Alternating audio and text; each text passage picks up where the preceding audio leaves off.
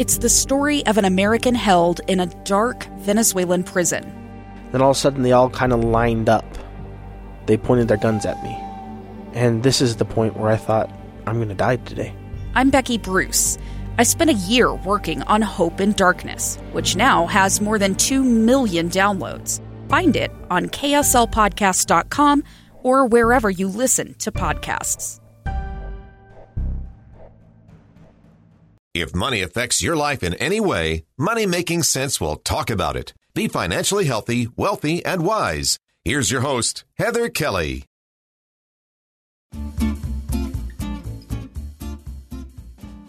Welcome to Money Making Sense, the show that talks all about all things money.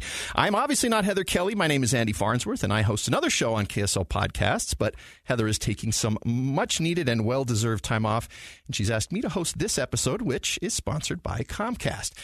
And the reason we couldn't wait until Heather gets back is because I have a special guest with me in studio today, all the way from Philadelphia, the Chief Network Officer for Comcast, the global media and technology company. I'm sure you've heard of them. Elad Nafshi. Now, you may not have heard of Elad, but you've heard of Comcast. First of all, Elad, welcome to Money Making Sense, and thanks to Comcast for sponsoring this episode. Thank you so much for having me. Well, so tell us why you've come all the way to Salt Lake City in person today, other than obviously the beautiful snowy weather and dark gray skies. I, I, I want to say that I've planned for it, but I landed yesterday and found that it's snowing. So, uh, absolutely no planning there.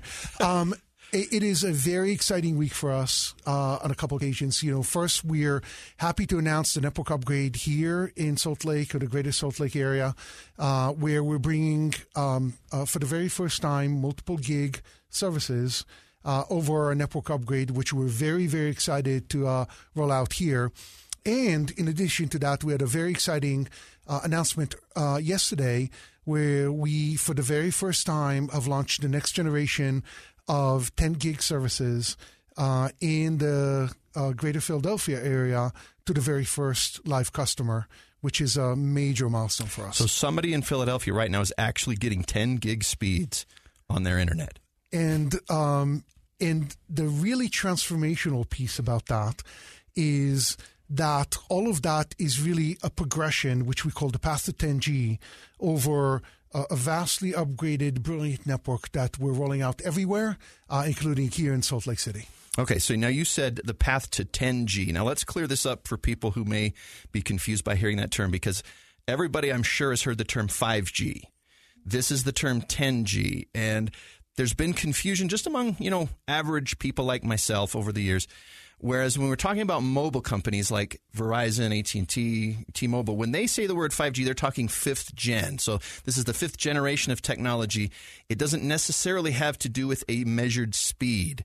But when we talk about 10G, even though it sounds like a progression from 5G, we actually are talking about a measured speed. That's exactly right. Okay. Now, I would say, and I don't know, what, do you have the numbers for how many Comcast customers in Salt Lake are currently getting one gig speeds? So one gig speeds are available to every customer across our footprint. Uh, because so, I don't have it yet. Well, then we need and to I upgrade I feel you. like I should.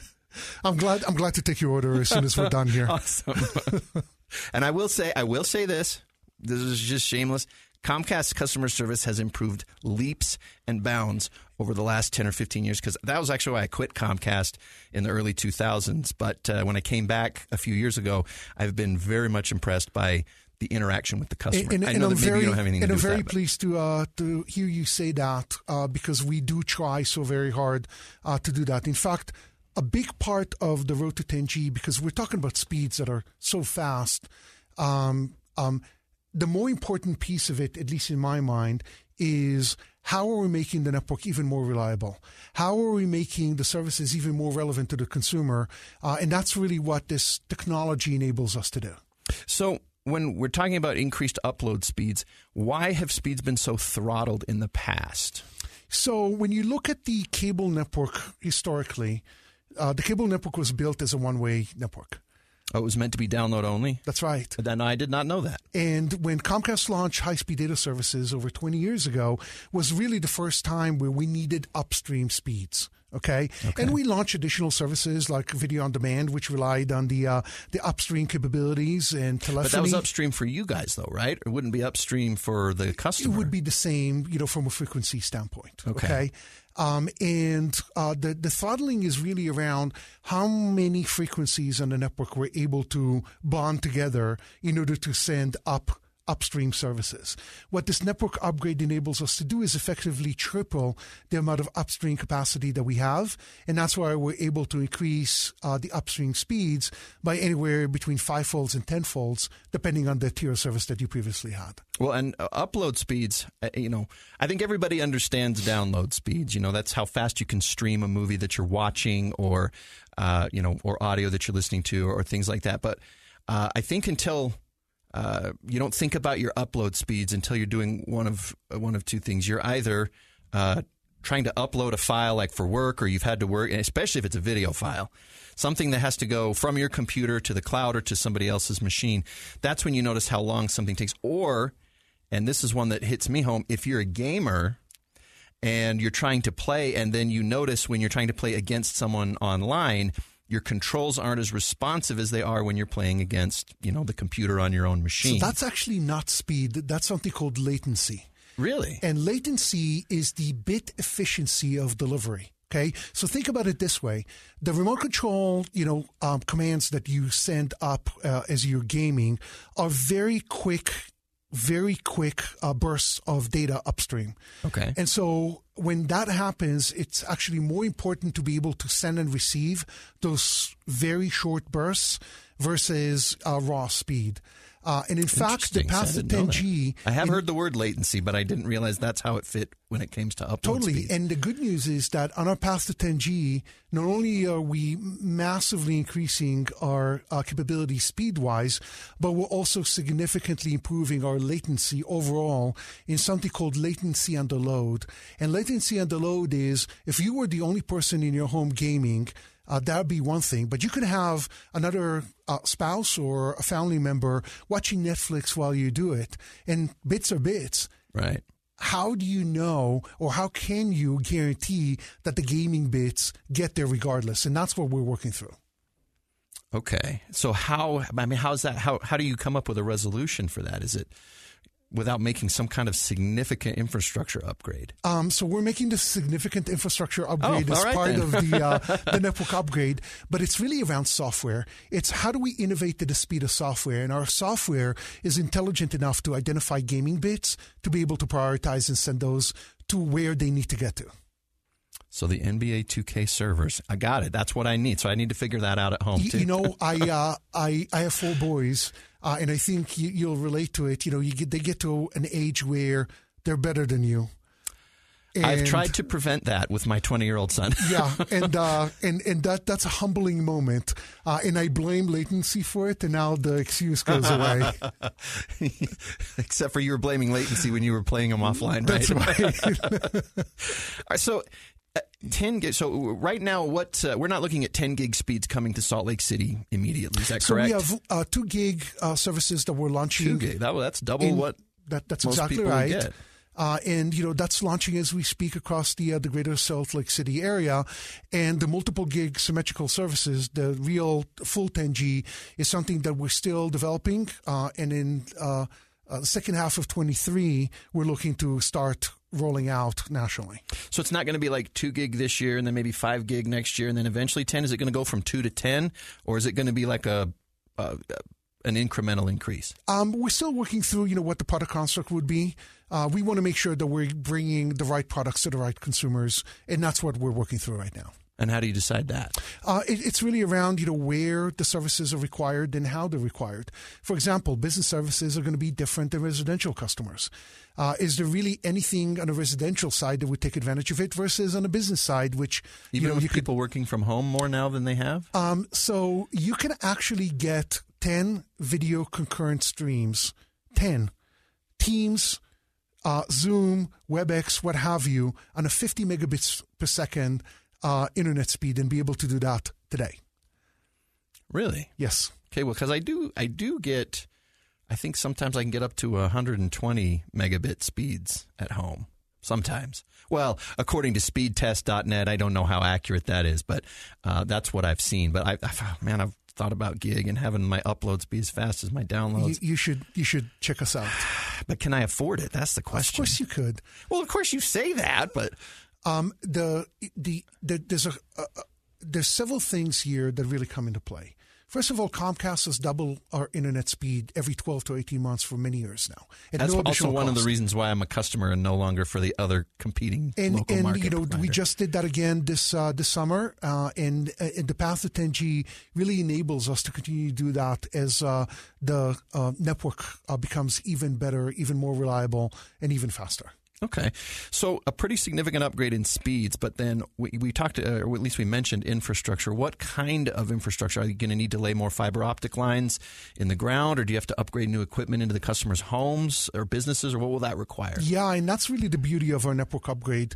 Um, we've been working over the past five years on um, what we call platform network virtualization.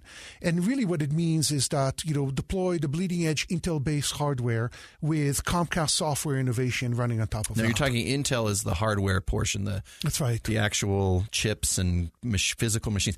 For people who don't understand the cloud, the cloud isn't actually the cloud in the air. Your data is not just going into the air. Internet is a computer talking to another computer, whether that computer's in Philadelphia or whether it's in your house or whether it goes from your house to North Carolina through a computer in Philadelphia.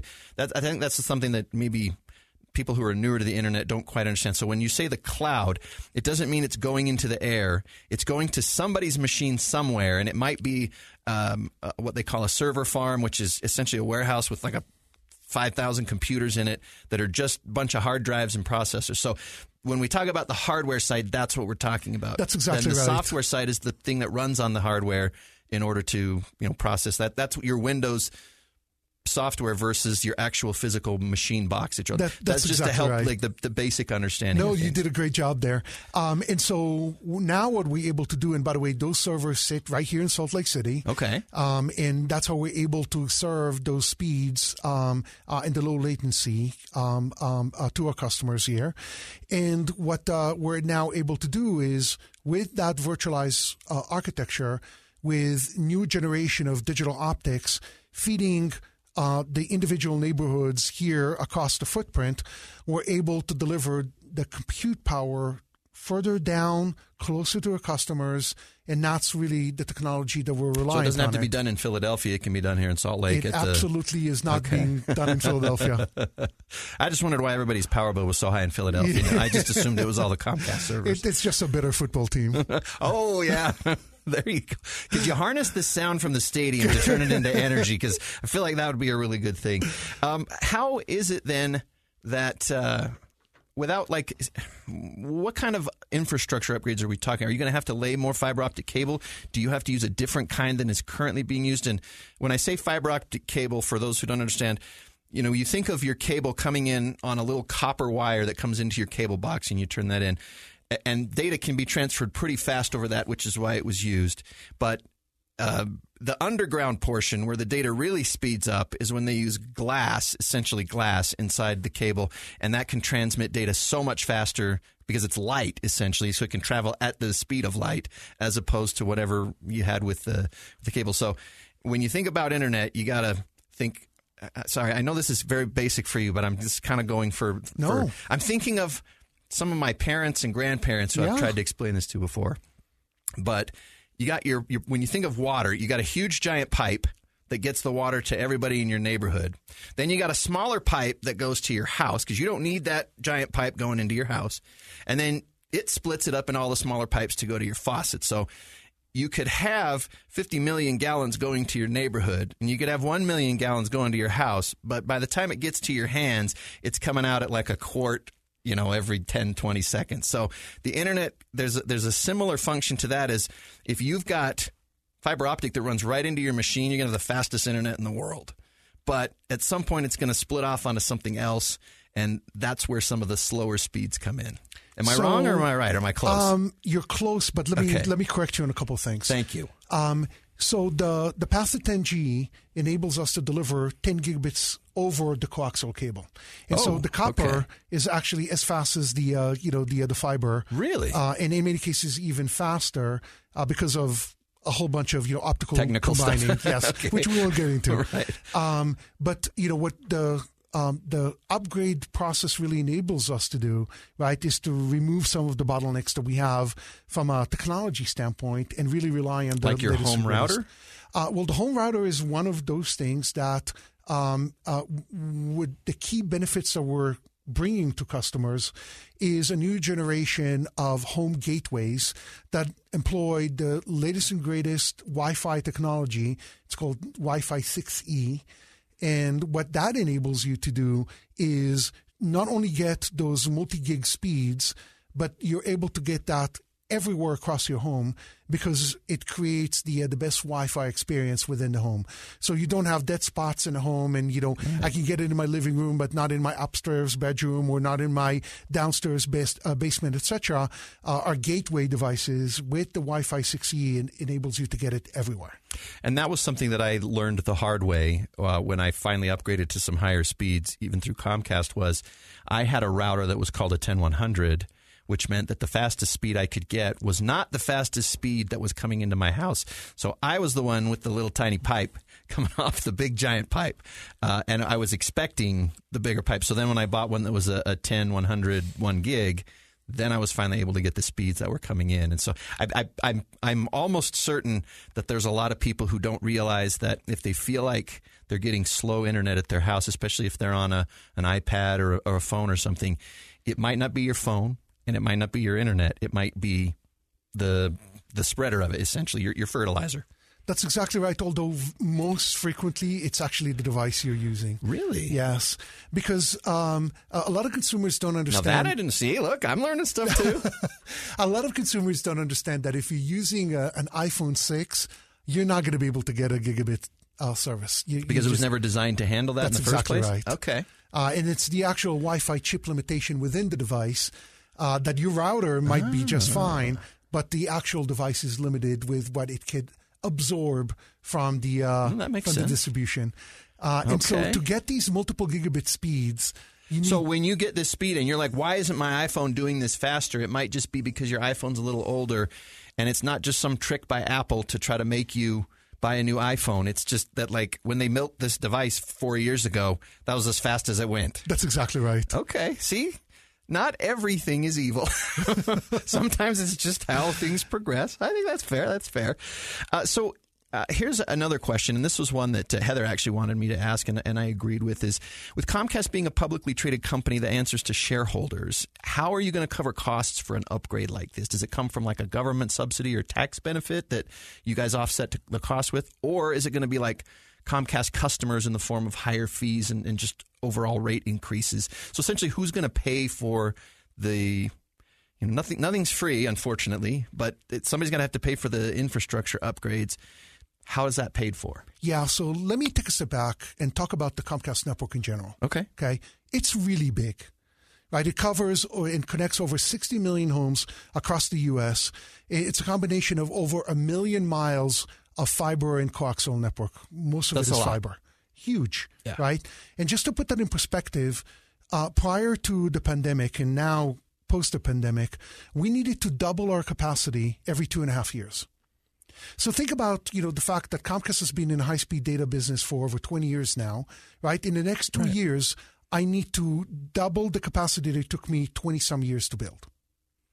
So that's kind of like the what, what's that thing where the chip speed has to increase? Moore's law, Yes, right? Moore's law. And Yeah. so, and by the way, but that's, for the case for for the virtualization. too. That's Interesting. exactly right. Okay. Now, um, so how do we do that? Um, well, we invest a lot of money in it. And uh, I, I can't disclose the 2022 numbers yet, right? It's not full year. But uh, up to 2021, from 2017 to 2021, we spent over a $20 billion of investment into the network. In 2021 alone, that was $4.2 billion. Okay. Okay. Not an insignificant amount. No, not an insignificant amount. And so the company has invested and continues to invest heavily into the network because we want to make sure that the network will always scale to the services and to the level that our customers need whether you're a business customer to continue to grow your business, whether you're a residential customer that you want to continue and be entertained, the network will always be there. The best example that I can give you is during COVID. Okay, so March 13th, that was a Friday of 2020, we all went home. I remember it well. Yeah, sadly, so do I. Um, and, you know, we never build the network to be able to uh, sustain the fact that we all go home and we all jump on Zoom and Teams and WebEx, and we don't leave And for two years, and Netflix, and we don't leave for two years. Um, and what we saw during those first two weeks of the pandemic is three years worth of capacity growth in two weeks. So how do we deal with that?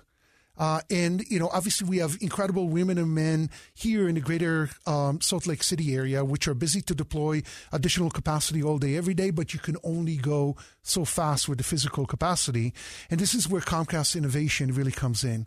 We build a platform, an AI-driven platform called Octave, that is able to optimize the connection down to your home versus my home. We're both Comcast customers, but guess what? I actually have a big cell tower right behind my home that the signal that um, emanates from the uh, the tower may interfere with my services, and so Wait, your cell services or your Comcast services? uh, my Comcast services. okay. Um, if not every connector is tightened up, that signal might bleed into the network and cause interferences. Okay. And so we're able to detect that looking at 4,000 different data points across 50 million connected devices across our network. And every 20 minutes, we have an artificial intelligent agent that is able to tweak the bit delivery to account for all those external network conditions. And so doing that during the pandemic, we were able to increase our upstream capacity by 45% by sheer hmm. Comcast innovation and launch that across the footprint. Uh, and that's how the path to 10G is really laid out to. Did then here's a weird question. Did the pandemic accelerate the path to 10G? Uh, in many ways, it has. Just because it forced you to look at things at a a faster timetable than you would. I mean, three years worth of growth in two weeks. That I, am guessing that's never happened before. Not, not yet, not yet, and hopefully never again. Never again, right? Um, I I think we we all had enough to uh, you know enough time in our homes. Um, the, in many ways, it has. But in also many ways, it's really a culmination of a lot of technologies that have come together. You mentioned Moore's law, compute power that enables us to uh, to deploy this type of innovation in great scale. Digital optics, which really come to terms in terms of the uh, the price point and the scalability of that, uh, and then the in-home Wi-Fi distribution that can actually take advantage of this. Uh, really, all coming together to enable the, the path to 10G. This is a lot of things to think about. Um, and I actually, if I understand what you were saying, so is this is this something? So I'm I'm Joe customer who just wants to pay the least amount for internet at the fastest speeds as possible. I mean that's like a natural human thought. From what you've described, it sounds to me like one of the things that we as a customer need to understand is that um, there's going to be costs, and if you want to be able to have it work the way you want it to work, then it's got to come from somewhere, and money doesn't appear magically. So you're going to have to help pay for. The, but I mean, like fees go up almost yearly. At least mine have. Uh, but like, would it help me to just think like, look, I, I want to pay the least amount as possible, but I'm going to have to pay a certain amount no matter what if I want to have what I want, which is good speeds, reliable service, and and I want better upload speeds. But it sounds like I'm getting closer to having that. Oh, That- That's totally. good to know. Um, so here's what I would say: the spend, um, and I talked about the multi-billion-dollar, you know, spend that we're uh, we're doing Right. before, um, you know, continues and is built into our um, capital intensity. In other words, we're not increasing our capital intensity in order to go So through explain upgrade. capital intensity. Capital intensity is effectively um, how much capex are we spending as it relates to the total revenues of the company. Okay, Okay, um, and so your costs versus your income. that's right. Okay. And so that's already built into our operating plan, and you know we're not um, um, we're not increasing that uh, intensity level. Okay. Okay. Now all of That should be good news for the the the the end customer. uh, and also for shareholders, and and also to uh, you know to the uh, to the market at large, because what we're able to do is a really cost effective way of upgrading to the path of 10G, right, without needing to spend tens of billions of dollars like some of the telcos do that build the right side of the street or the left side of the street, the better side of town, etc. This technology will go everywhere across our footprint. So then, what is the rollout process actually going to look like for local customers? Then, how, Yeah. how's that going to? Is there going to be a big disruption? So should customers near Salt Lake expect it first, while those who live more physically distanced from the main hub expect to see it in like a few years? Like, because that's that's how it felt like one gig rolled out was near the hub. You got one gig, and as long as you could build the one gig infrastructure, I, I assume that that was fiber optic cable versus what was being used before. I don't know that, but. Because I live out in the corner of this Salt Lake Valley, It actually is and it took forever to get out there. It took Uh, forever to get out there. They're like, we'll send you an email when one gig spids are available in your area, and I just I didn't know what was holding it up. Um, so it's not you know fiber construction at all. Again, you know we're able to do that over our coaxial cable. Um, it's really around the speed by which we could roll out the electronics that are required in order to be able to do that. Uh, each and every one of you know what we call a node, which is uh, just a Ah, local okay. aggregation Nodes. point. Okay, so you've got the big hub in Salt Lake, but then you're building smaller splitter points in different parts physically in Utah, whether it's in the Salt Lake Valley or outside the valley. And and those are the units that need to be physically upgraded. Okay. Uh, and that's what our technicians are working very hard to roll out everywhere. Um, we announced that uh, the network upgrade is ongoing in 34 different markets across the uh, across the company, and that the vast majority of the network will be upgraded by 2025. Why did you pick Salt Lake? How could we not? Well, first of all, I love that answer. But is there something about Utah? I mean, I know we do have, at least if I understand right, a pretty good reputation technology wise around the country is is in built in technology usage and base user understanding kind of a thing. um, a, uh, a- great growing community uh, with a, a vibrant you know business community that continues to grow. Um, and, and you know we felt that you know this is a great community that would really benefit from the network upgrade as we're going everywhere. Now again this will roll out everywhere uh, it's rolling out to 33 other markets okay, as we okay. speak But you came to Salt Lake City, which makes me happy. um, I'm very happy to be here if it, it just didn't have to snow today that would be even better So, if you were to say right now, if you had to guess right now, maybe you know, maybe you don't know, when do you think me out in the southwest corner of the Salt Lake Valley, when will I have the ability to have 10 gig speeds at my house? If you had to guess right now, today Um, being December 2022. I would say that over the next several years, uh, the multi-gig symmetrical services will be available everywhere. Uh, and uh, you know, But we'll, my house. we'll, we'll, we'll put you at the front of the list. Then. Yes, see, that's why you do these interviews is to get perks like no. But so, but within, would you say within a decade? Oh, absolutely. Oh, you said years, so I was just wondering. um, long before that. Long before a decade. Okay, that's awesome. Well, Elad Nafshi, Comcast headquarters chief network officer, thank you very much for your time today. And where's a place that people can go if they want more information about this? Uh, everything is available on our website. You could read all about our path to 10G and all the exciting technology and the great work that occurs across the company uh, between the corporate headquarters, the, div- the regional division, and the, uh, local offices here that all come together to bring this incredible technology to market. And I couldn't be more proud to be a part of it, and I couldn't be happier to be with you to talk about it today. Well, thank you so much. I uh, poked around on the 10G website. It's actually, it's, first of all, it's very well designed. And it's kind of fun. At one point, it takes you through your house. Like, this is what the future of 10G looks like. And I got to say, it felt like watching a future movie. Oh, in the bedroom, the, your bed will automatically adjust your body temperature. And I was like, man, what are, this is amazing stuff. And so uh, have a look at the future by going to uh, utah.comcast.com. Uh, and there's some external links to the 10G website. Uh, one thing that uh, I noticed in the prep notes is that this is not just Comcast that's working on the path to 10G, which, uh, you know, it, it's actually a, a conglomeration of uh, tech and media companies like yourself to because everybody's going to need this, whether they're a Comcast customer or not. And so we all benefit from everybody working together on stuff like that. Absolutely, and you will only get the best if you're a Comcast customer. I like to hear that. All right, utah.comcast.com to learn more about 10G and getting faster internet speeds from Comcast at your home or place of work. For Heather Kelly, I'm Andy Farnsworth.